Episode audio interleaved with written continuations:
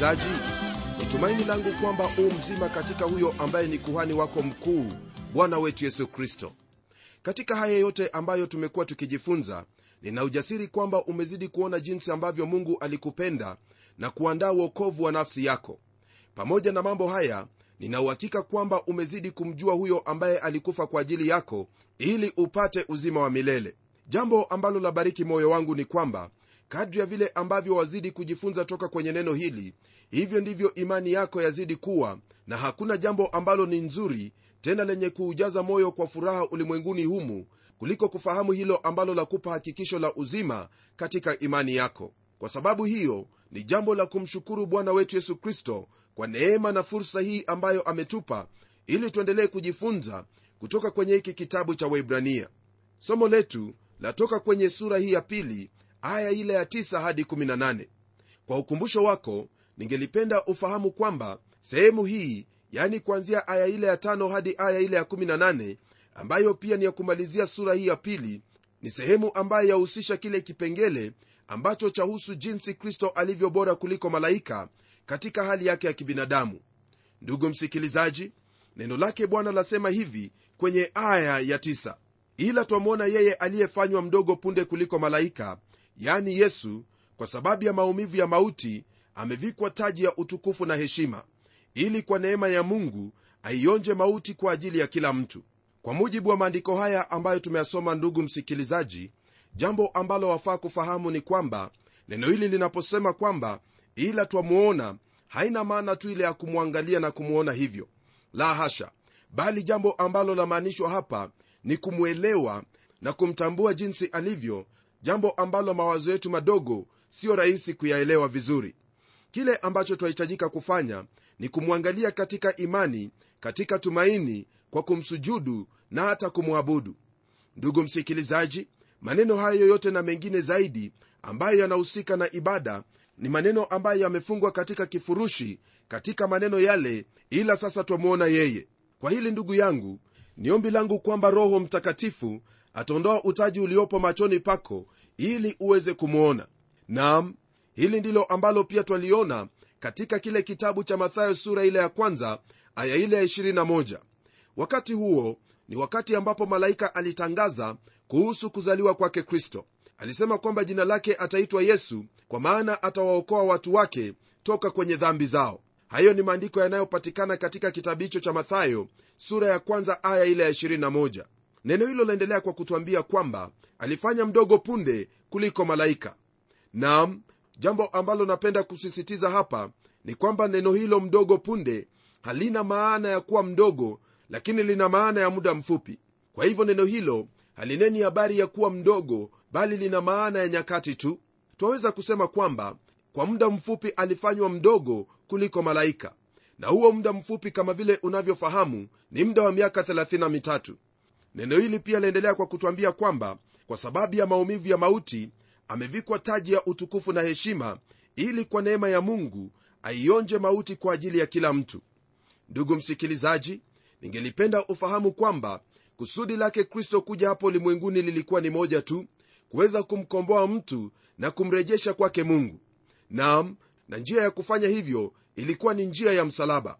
Kwenye ule msalaba rafiki msikilizaji hapo si ndipo alipovikwa ule utukufu na heshima bali baada ya kufa kwake na kufufuka ndipo alivikwa ule utukufu na heshima. Ningependa kusisitiza tena zaidi kwamba kuna mtu aliyepo kwenye utukufu. Yeye hakuwepo kule karibia miaka 25 iliyopita lakini alikuwepo kule kama wapili katika ule utatu mtakatifu naye jina lake ni yehova ambaye kwa jina lake lingine ni yesu. Jambo hili laweza kukushangaza msikilizaji lakini jina hilo jehova lina maana ya jina hilo yesu ambalo lamaanisha mwokozi. Alitoa mfano wa mwanadamu na kwa sababu hiyo alipewa utukufu na heshima kule juu mbinguni heshima na utukufu ambazo hazikuwepo hapo awali. Jambo hili ni jambo ambalo latuonyesha kwamba yeye ndiye aliyeonja mauti kwa ajili ya kila mtu. Nam kwa kusema kwamba alionja mauti kwa ajili ya kila mtu nina maana kwamba chochote ambacho cha mkumba mwanadamu anapokaribia kufa hivyo ndivyo ambavyo bwana wetu yesu kristo alivyohisi alipokuwa pale msalabani. Ndugu msikilizaji haya yote aliyafanya kwa neema yake mungu ili kwamba wewe pamoja nami tuweze kupata uokovu kama ilivyo siku hii ya leo. Kwenye aya ya kumi, neno lake bwana laendelea kwa kutwambia hivi. Kwa kuwa ilimpasa yeye ambaye kwa ajili yake na kwa njia yake vitu vyote vimekuwapo akileta wana wengi waufikilie utukufu kumkamilisha kiongozi mkuu wa uokovu wao kwa njia ya mateso. Ni jambo la kawaida kwamba mara mtu anaposikia habari za utakaso mawazo yake hufikiri kuhusu matendo mema na hali hiyo ya kutafuta kuwa mtakatifu. Hiyo ni sawa lakini kwenye maandiko haya neno hilo halina maana hiyo. Kwa kuwa neno hilo linapotumiwa kwa jinsi ambavyo limetumiwa hapa hasa kwa kumuhusisha roho mtakatifu hii yanena kuhusu kazi hiyo ambayo mungu anatenda ndani yako kama muumini. Na jambo lingine ni kwamba utakaso huu unaonenwa hapa kwa kumuhusisha yesu kama vile imetumiwa hapa haina maana ya hali hiyo ya kufanya hayo ambayo huleta utakaso. Hii siyo hali ambayo mtu anafikiria bali ni sehemu yako kama muumini ambayo umepewa na mungu kwa sababu ya imani yako katika kristo. Hata hivyo nitakuhimiza uendelee kutenda hayo ambayo hasa yanathibitisha hali hiyo maishani mwako yaani utakaso au kuwa mtakatifu. Ndugu msikilizaji kwenye maandiko hayo neno hilo laendelea kwa kutwambia kwamba kwa ajili hii yani kwa ajili ya utakaso yeye kristo haoni haya kutuita sisi ndugu zake. Yani ndugu yangu katika jamii hiyo ya mungu bwana wetu yesu kristo haoni haya kutuita sisi kuwa ni ndugu zake. Hii ni kwa kuwa yeye ndiye mzaliwa wa kwanza miongoni mwa ndugu wengi ni tumaini langu kwamba wewe msikilizaji ni mmoja kati ya hao ndugu zake kristo. Undugu huu ambao unanenwa hapa ni undugu ambao unatokana kwa njia ya kumwamini yeye. Hii ni kwa mujibu wa kile kitabu cha yohana mtakatifu sura ya kwanza aya ile ya 12 ambayo yasema kwamba wote waliompokea walipewa uwezo au walifanyika kuwa wana wa mungu. Nam hili ambalo twajifunza hapa ni jambo lililo dhahiri kwamba mafundisho kuhusu ubaba wake mungu kwa kila mtu ni uongo mtupu. Hiyo ni pamoja na mawazo yale kwamba binadamu wote ni ndugu. Iwapo kuna undugu wowote miongoni mwa binadamu hiyo ni kwa kuwa sote ni wenye dhambi. Lakini mara mtu anapomwamini yesu kristo mara moja anakuwa wa jamii yake mungu na mungu anakuwa ni baba yake.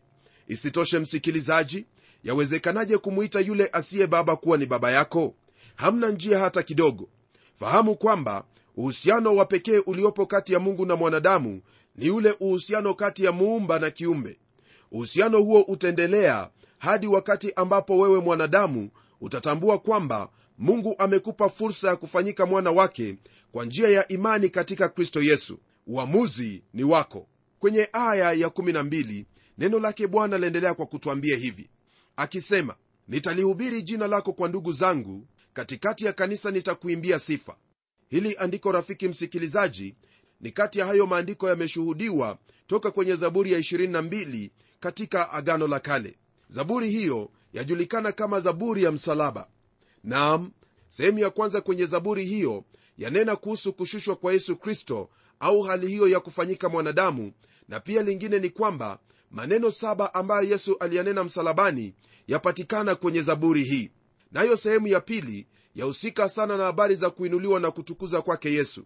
Hapa ndipo twapata aya hii ya 12 ambayo ni aya ya 22 kwenye zaburi hii ya 22 haya ndiyo maneno ambayo bwana wetu yesu kristo alikuja kutenda hapa ulimwenguni kutuambia sifa zake mungu. Nami naamini kwamba ndugu msikilizaji hakuna mmoja katika ulimwengu wote katika historia ambaye amemdhihirisha mungu au kutwambia habari zake mungu kama vile ambavyo bwana wetu yesu kristo ametudhihirishia na kutwambia ndiposa kwenye sura ya kwanza katika kitabu hiki cha webrania neno lake mungu lilituambia hivi kwenye aya ya kwanza hadi ile aya ya tatu. Mungu ambaye alisema zamani na baba zetu katika manabii kwa sehemu nyingi na kwa njia nyingi mwisho wa siku hizi amesema na sisi katika mwana aliyemweka kuwa mrithi wa yote tena kwa yeye aliufanya ulimwengu yeye kwa kuwa ni mng'ao wa utukufu wake na chapa ya nafsi yake akivichukua vyote kwa amri ya uweza wake akiisha kufanya utakaso wa dhambi aliketi mkono wa kuume wa ukuu huko juu.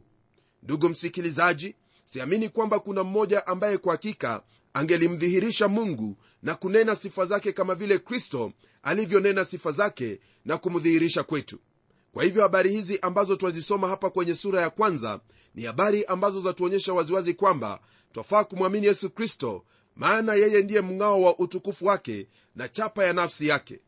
Ndugu msikilizaji mwamini yesu kristo kwa kuwa ni yeye tu ndiye ambaye amemdhihirisha mungu kwetu jinsi ambavyo yahitajika. Kwa habari ya neno hilo ambalo latajiwa hapa kuwa ni kanisa napenda ufahamu kwamba hilo neno hasa lina maana ya kongamano la watu au kusanyiko la watu.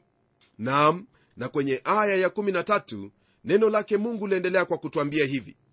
Na tena nitakuwa nimemtumaini yeye na tena tazama mimi nipo hapa na watoto niliopewa na mungu. Ndugu msikilizaji tunaposoma maandiko haya jambo ambalo twafaa kufahamu ni kwamba roho mtakatifu ana njia yake ya kutafsiri maandiko.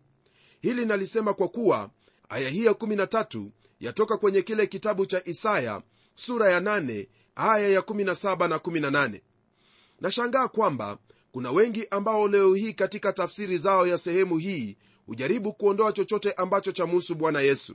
Ni kweli kwamba mara moja tu unaposoma maandiko haya ni rahisi kufikiri kuwa mwandishi ananena habari za watoto wake isaya. Lakini katika aya hii ya 13 kwenye hiki kitabu cha webrania ni wazi kwamba hayo yanayonenwa katika kitabu cha isaya yanamuhusu yesu kristo naam hii ndiyo jinsi ambayo imempendeza roho wake mungu kutupa tafsiri kwa njia hiyo.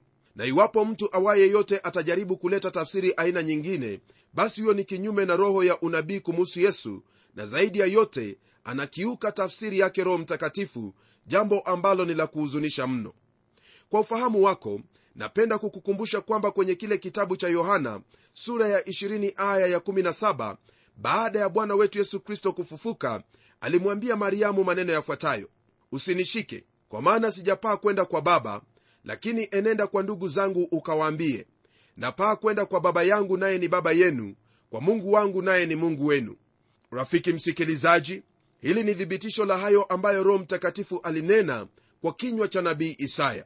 Licha ya yeye kunena na hao wanafunzi wake ambao wakati huo walikuwa ni wayahudi peke yao mambo haya yote yanatuhusu sisi tuliowaamini kwa kuwa kwenye kitabu cha mathayo sura ya 28 aya ile ya 19 na 20 aliwaagiza wanafunzi waende na kuyafanya mataifa yote kuwa wanafunzi wakiwabatiza katika jina la baba na mwana na roho mtakatifu na kuwafundisha kuyashika yote aliyowaamuru. Ndugu msikilizaji iwapo wewe ni muumini basi wewe ni mtoto wa mungu tena ni ndugu yake yesu kristo. Kama vile ninavyofahamu na kama vile unavyofahamu pia hakuna imani nyingine ambayo yakupa hakikisho la hali yako ya baadaye kuliko imani hii katika kristo. Kwa hivyo wewe uliye muumini ishi kwa jinsi ambayo umefundishwa maana hiyo ndiyo njia yako ya kuthibitisha ule uwana wako. Hili ni jambo ambalo lawezekana kwa kuwa una roho mtakatifu wa mungu ambaye ni kiongozi na mshauri wako. Lisome neno lake mungu na kulitenda nawe utakuwa na huo ushuhuda moyoni mwako kwamba una baba yako ambaye ni mungu na kwamba una mwokozi wako tena kuhani mkuu ambaye ni ndugu yako naye siye mwingine bali ni bwana yesu kristo. Kwenye aya ya 14 neno lake bwana laendelea kwa kutwambia hivi. Basi kwa kuwa watoto wameshiriki damu na mwili yeye naye vivyo hivyo alishiriki yayo hayo ili kwa njia ya mauti amharibu yeye aliyekuwa na nguvu za mauti yani ibilisi. Kulingana na maandiko haya msikilizaji twaona kwamba neno hili lasisitiza hali hiyo ya yesu kuwa mwanadamu. Ndiposa neno hili lasema kwamba kwa kuwa sisi ambao ni wana tuna damu na mwili vivyo hivyo ilimbidi yeye kushiriki yayo hayo. Alizaliwa na yule bikira maria akawa na mwili kama wetu. Haya yote mwenzangu yalikuwa na kusudi. Kusudi lenyewe ni kwamba haya yote yalifanyika ili amharibu yeye aliyekuwa na nguvu za mauti yani ibilisi. Kwa hili napenda ufahamu kwamba maisha yake licha ya kuwa yalikuwa ni matakatifu hayangeliweza kutuokoa wala siyo kuzaliwa kwake na yule bikira. Lile la kukuokoa wewe pamoja nami ni hayo mauti yake ya msalabani. Nam ndiposa kwenye aya ya15 neno lake mungu laendelea kwa kutwambia kwamba awaache huru wale ambao kwamba maisha yao yote kwa hofu ya mauti walikuwa katika hali ya utumwa. Rafiki msikilizaji hapa kwenye maandiko haya twapata jambo ambalo ni lenye umuhimu sana kwetu wanadamu. Hii ni kwa kuwa jambo ambalo twalisoma hapa ni lile ambalo mwanadamu hukumbana nalo mara kwa mara licha ya kutaka kujisaulisha na kutenda mambo mengine. Nalo jambo hili ni hofu ya mauti. Hofu hii ya mauti yatokana na ufahamu kwamba sote tumetenda dhambi na kupungukiwa na utukufu wa mungu. Na kwa ajili ya hiyo tumehukumiwa kufa. Hii ni kwa kuwa sheria yake mungu ni kwamba kila nafsi itendayo dhambi ni lazima itakufa nao mshahara wa dhambi ni mauti. Huyo ambaye alikuwa chanzo cha dhambi katika maisha ya mwanadamu yaani shetani ana haki ya kudai kwamba ni lazima kila atendaye dhambi afe na hiyo itakuwa ni haki kabisa. Na kama vile nilisema hapo awali kwamba kwa kuwa watu wote ni wenye dhambi na kwa njia hiyo wakawa na hofu ya mauti jambo ambalo liliwafanya kuwa watumwa wake shetani. Elewa kwamba mwenzangu neno hili latuambia kwamba yesu alikuja ili atukomboe tokana na hofu hiyo ili tusiendelee kumtumikia shetani. Iwapo wataka ukombozi na kuachwa huru mbali na hofu ya mauti basi njia ni moja tu njia ni yesu kristo kwa kuwa yeye ndiye njia kweli na uzima. Kwenye aya ya16 neno lake mungu liendelea kwa kutwambia hivi. Maana ni hakika hatwai asili ya malaika ila atoa asili ya mzao wa ibrahimu kama vile tulivyoona na kujifunza kwenye vile vitabu vya agano la kale hasa kile kitabu cha danieli bwana wetu yesu kristo alionekana mara nyingi katika mfano wa malaika na jina ambalo alilitumia lilikuwa ni malaika wa bwana. Hili ndilo ambalo wayahudi walilifahamu vyema. Lakini kwa habari za uokovu akishuka toka mbinguni aliwapita malaika na akaja katika hali hiyo ya kibinadamu katika uzao huo wa ibrahimu. Kusudi na mipango hii yote ilianza kwenye lile shamba la edeni mungu alipoahidi kuhusu kuzaliwa kwa mmoja kutoka kwenye mbegu ya mwanamke atakayeponda kichwa cha nyoka ambaye ni ibilisi. Nitakuuliza usome kile kitabu cha mwanzo sura ya tatu nawe utamakinika kuhusu jambo hili. Kisha baadaye mungu aliendelea kuelezea jinsi ambavyo huyo mwokozi atakavyokuja hapa ulimwenguni. Alisema kwamba atazaliwa katika uzao wa ibrahimu katika kabila la yuda katika jamii ya daudi kwenye taifa hilo la israeli. Na pia pamoja na hayo alisema kwamba atazaliwa bethlehemu na huyo bikira. Ndugu msikilizaji haya yote mungu aliyaweka wazi ili kila mtu na sio wale mamajuzi tu wamfahamu na kumjua kwamba yeye ndiye mwokozi wa ulimwengu yeye ndiye ambaye amedhihirishwa ili awaokoe wanadamu. Kwa hakika msikilizaji hakuna mtu awaye yote ambaye maisha yake yalipata kuandikwa kikamilifu toka mwanzo hadi mwisho kama maisha yake yesu kristo. Jambo ambalo lanifanya kuamini zaidi kwamba yeye ndiye mwokozi wa ulimwengu. Kwenye aya ya 17 neno la mungu liendelea kwa kutwambia hivi. Hivyo ilimpasa kufananishwa na ndugu zake katika mambo yote apate kuwa kuhani mkuu mwenye rehema mwaminifu katika mambo ya mungu ili afanye suluhu kwa dhambi za watu wake hili ambalo twalisoma kwenye aya hii rafiki yangu ndilo ambalo twalipata katika kitabu cha wafilipi sura ya pili aya ile ya saba.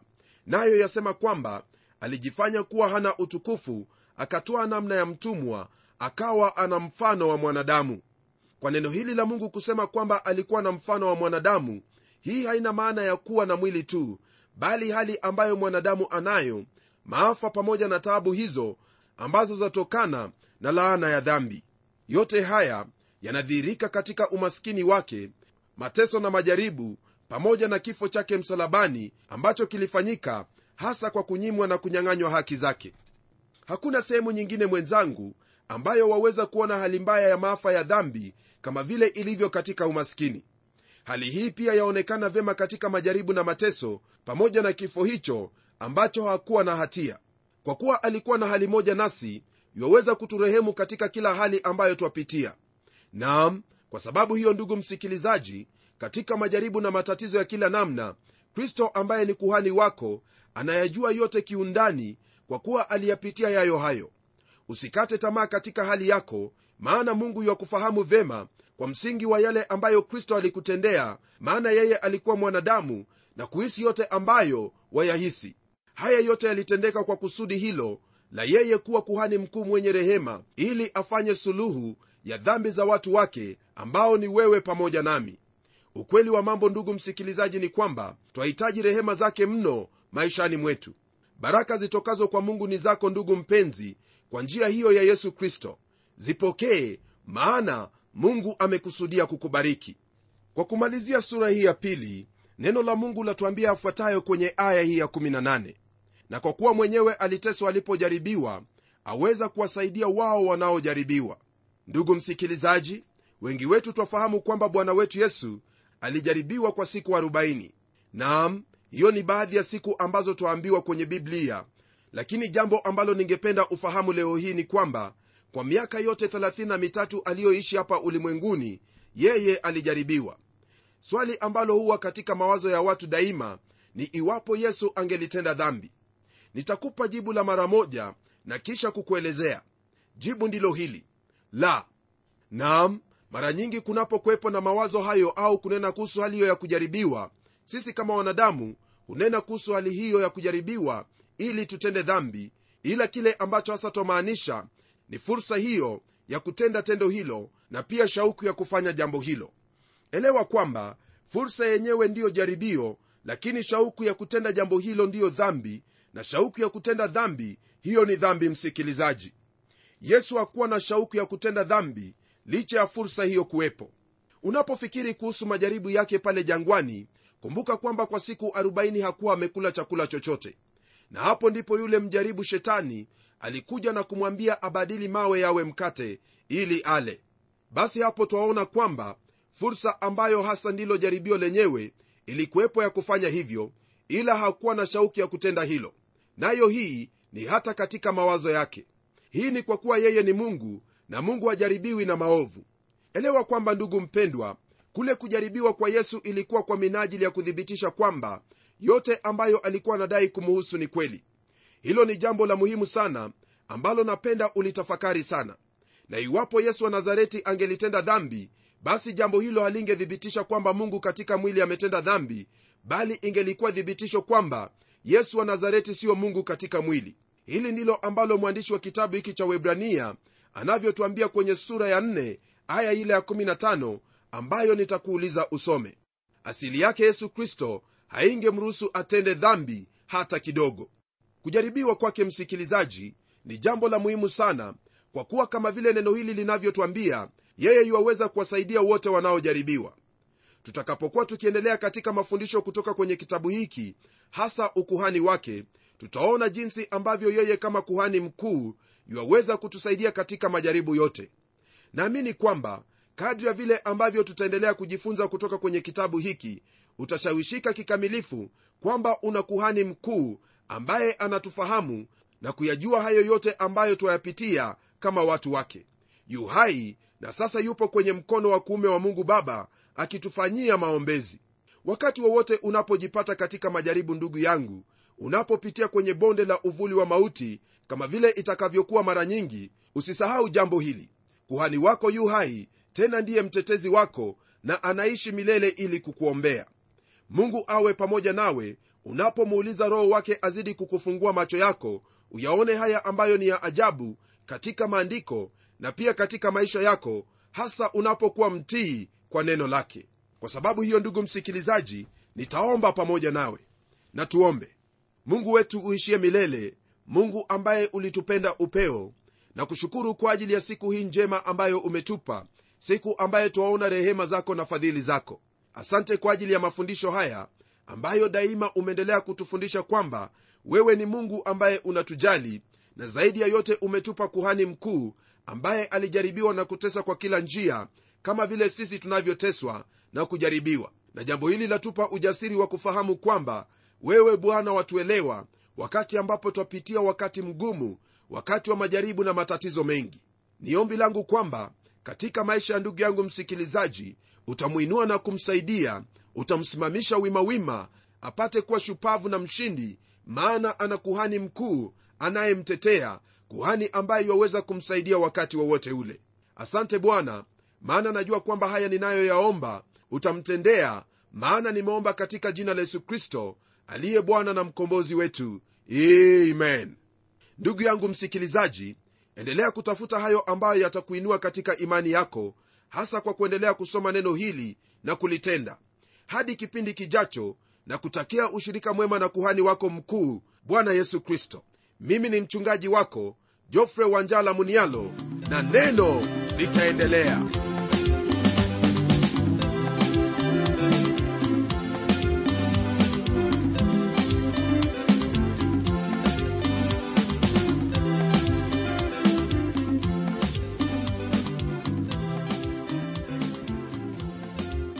asante sana msikilizaji wangu kwa kuwa pamoja nasi.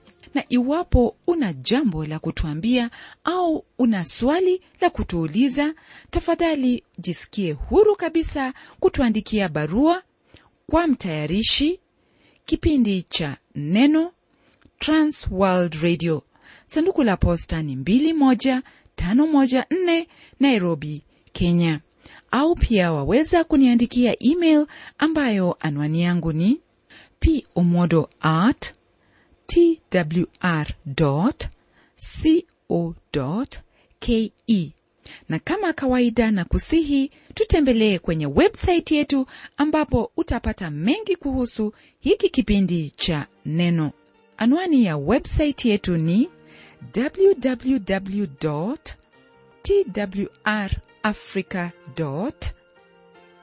org na hadi wakati mwingine ndimi mtayarishi wa kipindi hiki pamela umodo nikikuaga nikikutakia amani ya mwenyezi mungu. Neno litaendelea